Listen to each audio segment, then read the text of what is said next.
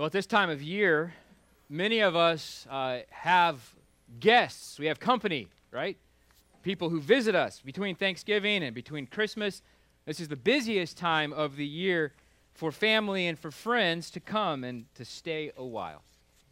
When I was a kid growing up in uh, central Kansas, my grandparents lived only about a mile away from our home. That was actually the house where my dad grew up. And uh, every Thanksgiving and every Christmas, we would have out of town cousins and aunts and uncles come. And of course, by my grandfather's, uh, let's call it a request. It wasn't really a request, but let's call it a request. At my grandfather's request, they would all stay at this house. This is a little farmhouse with, with three bedrooms, uh, one kitchen, one bathroom. And you've got 18 people crowded in to this little house. And my grandfather and my grandmother would go to huge lengths to prepare for their coming. But the one preparation they really needed to do was the one preparation that they would wait until the day after Thanksgiving or the day after Christmas to actually get done when the need arose.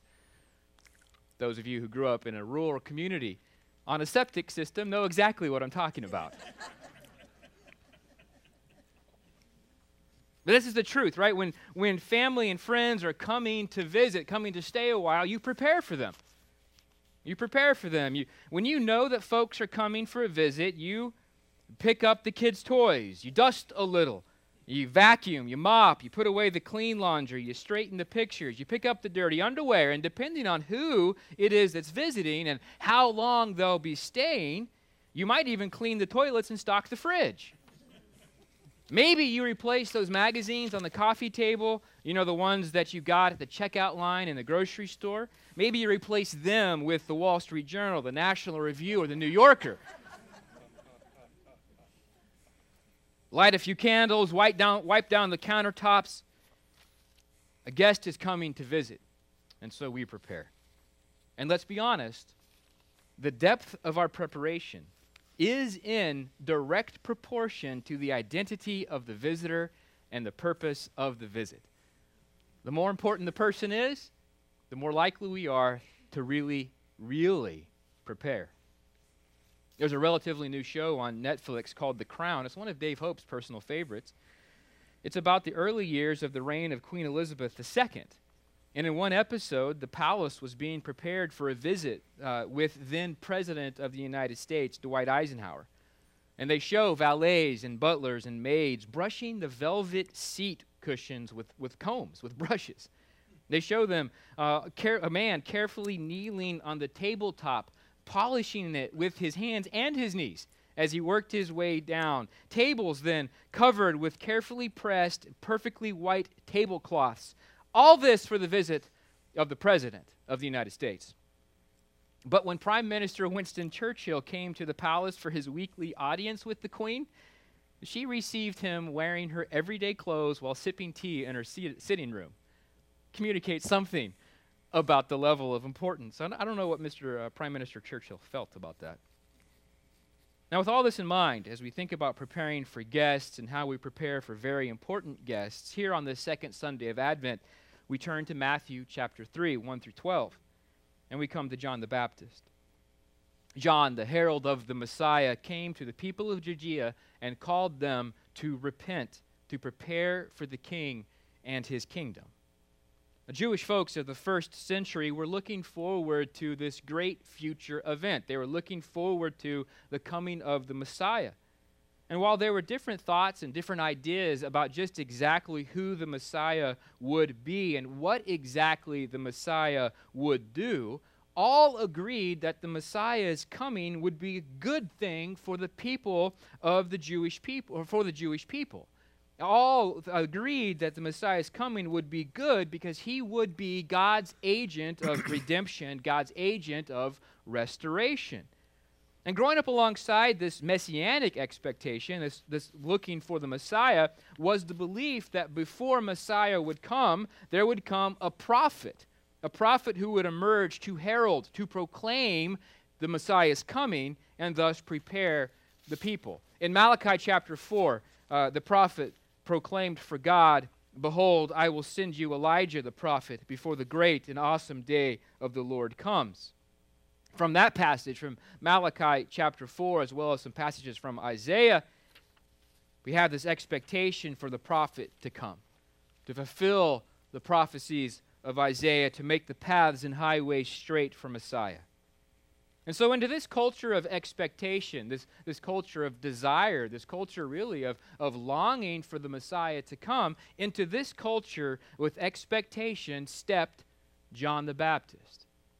Dressed like Elijah, wearing clothing of camel's hair and a leather belt. And I got to tell you, every girl's crazy about a sharp dressed man.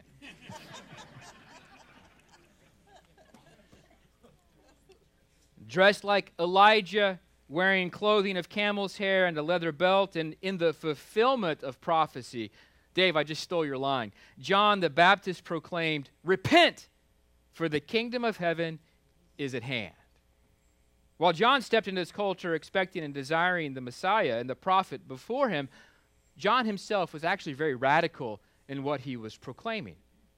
John proclaimed the kingdom of heaven, God's reign, God's rule was near to those people hearing John's words. The kingdom of God was near, it was at hand because the king was near. The king was at hand. And this king, this very important person, was coming near. He was bringing with him his kingdom. And so John says, Prepare for the one to come. And it is exactly here, in his preaching of preparation, it's exactly here that things go a little bit sideways. Because John called the people to prepare to make straight the paths through repentance and through baptism. These are radical actions, radically different than what the people of the Jews would have considered, radically different, radical in their very nature. You see, John told folks who were Jewish and thus part of God's chosen people in Abraham that they needed to repent. And repentance fundamentally means change. It is repentance, a change of mind, a change of heart that leads to more change is it leads to a change in attitude towards God and a change in behavior and lifestyle. Repentance is a radical transformation, a radical reorientation of the whole person away from one thing and toward another. And in this case, as John preaches repentance, he's calling these people to turn away from their sin and toward God. Repentance requires a recognition and uh, a recognition of need. Repentance requires a recognition of personal impotence to meet that need, personal weakness, lack of power. And so fundamentally, repentance requires a person to turn away from all those things that one has pursued to meet their needs and to turn toward the only one who can meet that need, God Himself. And of course, the most fundamental need humans have is the forgiveness and cleansing of sin. And all human centered attempts to meet that need are themselves sin. And so repentance preparation for the coming of the king and his kingdom means really turning away from yourself and turning towards him. And I don't think that we can really grasp just how radical John the Baptist's preaching was because he is telling here Jewish people, people of the law, that they were wrong hearted and wrong minded, and that in order to be ready for the king that they were looking for, they needed to change. They needed to repent and turn towards God. And I don't think that we can fully grasp just how radical it was to tell them they needed to be baptized. In Judaism, baptism was typically reserved for non Jewish people who desired to convert and worship Yahweh.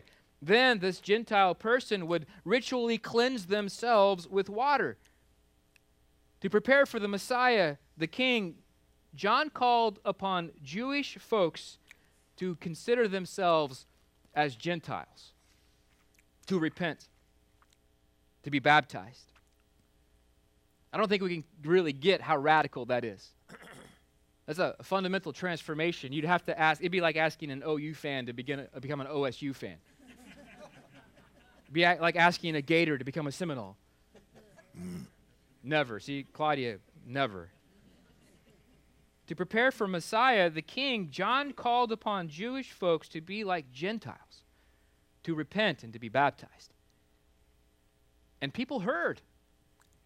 And people believed. And people received. Jerusalem and all Judea and all the region about the Jordan were going out to him, and they were baptized by him in the river Jordan, confessing their sins. It's quite possible that John's popularity was the reason why the Pharisees and the Sadducees came to visit. As the religious and political leaders of the Jewish people, these two groups would naturally want to check out the new guy on the scene. Just what's he doing and what's he up to?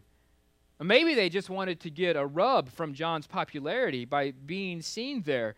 Whatever the reason, they apparently didn't have any desire to hear, to believe, and to receive that which John was giving, and thus they had no desire to respond with repentance of, prepar- of preparation of repentance and baptism. baptism.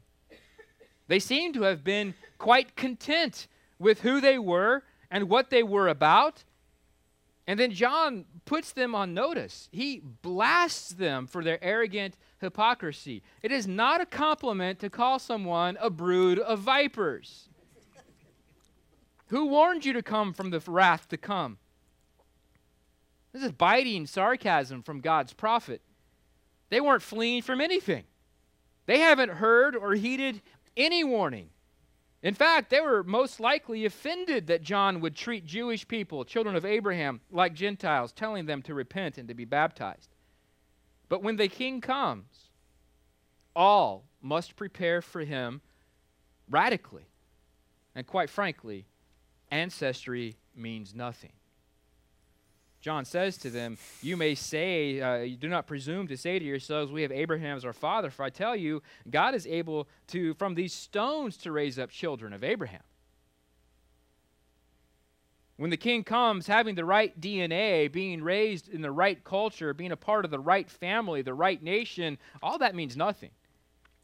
They mean nothing because none of them will save a person from the wrath to come, the perfect and right judgment of the king. And that judgment was imminent in John's day. That judgment is imminent in our own day. And so John says to those people, John says to us here on the second Sunday of Advent, prepare for the king through the radical practice of repentance.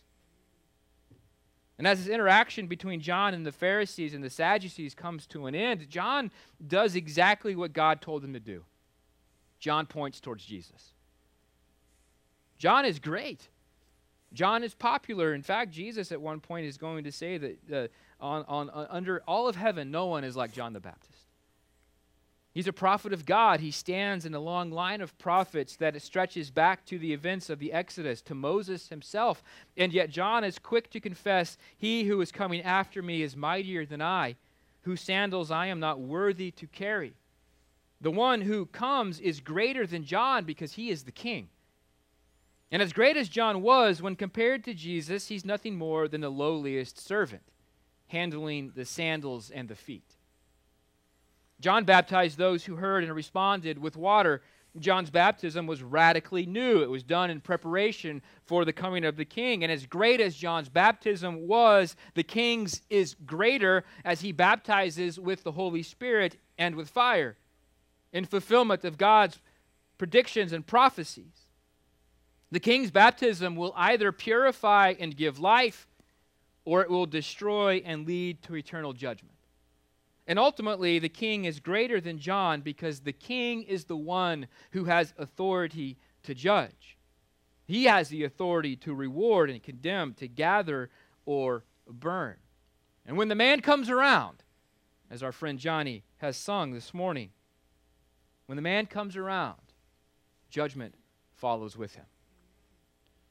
This king, Jesus, has every right to judge and his judgment is not and will not be arbitrary or baseless.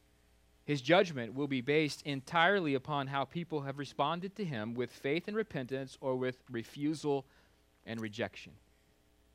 The king is coming, John said. Be found prepared by repenting. Be found prepared when he comes by turning away from sin, changing your life, and turning toward God. Now, we must recognize, of course, that we find ourselves in a bit of a different uh, spot than John's original audience. John was heralding the coming of the King Jesus before he, he began his public ministry, before the coming of God's kingdom with the King Jesus. And so John's original audience lived fully in what we would call a not yet of time. The kingdom had not yet come with Jesus. But we must recognize that we live in a different time as Jesus has already come and has already brought the kingdom with him. In his first advent, that which we celebrate at Christmas, Jesus came and, and brought God's rule and reign with him. Jesus ministered, he healed, he proclaimed, Repent, for the kingdom of heaven is at hand. Jesus was betrayed, crucified for the sins of the world, raised victorious over sin and death and hell, and then ascended into heaven, where he sits at the right hand of the Father. There, at the right hand of the Father, he awaits the time appointed by the Father, the time of his second advent, when he will come again in power and in glory to judge the living and the dead and to bring the kingdom of God in the fullness of its majesty. For us, living in the year 2016, our kingdom reality is one of already, but not yet. God's kingdom is already here because Jesus has come and God's kingdom is manifested here upon the earth not as some geopolitical nation state, but in the community of those who have confessed Jesus as Lord and Savior, who follow him as King, and who work for God's purposes on earth, living a new way of life, looking for Jesus to come again. The kingdom is here now amongst us because Jesus reigns in heaven, because Jesus poured out the Holy Spirit, because Jesus built and is building his church. And so the kingdom we experience is already, is the kingdom John heralded. The kingdom of not yet is that which we herald. You see, we are recipients of John's message, and so we need to hear, we need to heed, we need to respond to the good news of the king's coming with repentance and with faith. But we are also given a charge to echo John's message to those who have not responded with the repentance of faith. The church has a prophetic message for the world in which it currently resides. And that prophetic message is John's Repent, for the kingdom of heaven is at hand. The kingdom of heaven is at hand because Jesus is coming again, and people need to prepare. Jesus is a good, gracious, and kind king. Make no mistake about it, he will judge. But he who is the kingly judge also loves and died so that those he judges may grant forever he may grant forever life in his forever kingdom that he will forever reign upon. So John's preaching is clear. Prepare for the king and the kingdom through the radical practice of repentance. The message of Advent is clear. Prepare for the king and the kingdom through the radical practice of repentance. And Jesus' church must also have a clear message. Prepare for the kingdom and the king. Repent, believe, and have life. Amen. I've said this to you in the name of the Father and the Son and the Holy Spirit. Amen. Holy and gracious God, we do give you praise and thanks. The coming of Jesus is a good thing. His first advent brought us life through his crucifixion and resurrection. His second advent will bring glory and majesty. All things that are evil will be undone. We pray for faith. We pray for grace. We pray for changed lives. We pray that you would be glorified in us through Jesus. Amen. Amen. Well, let's respond to the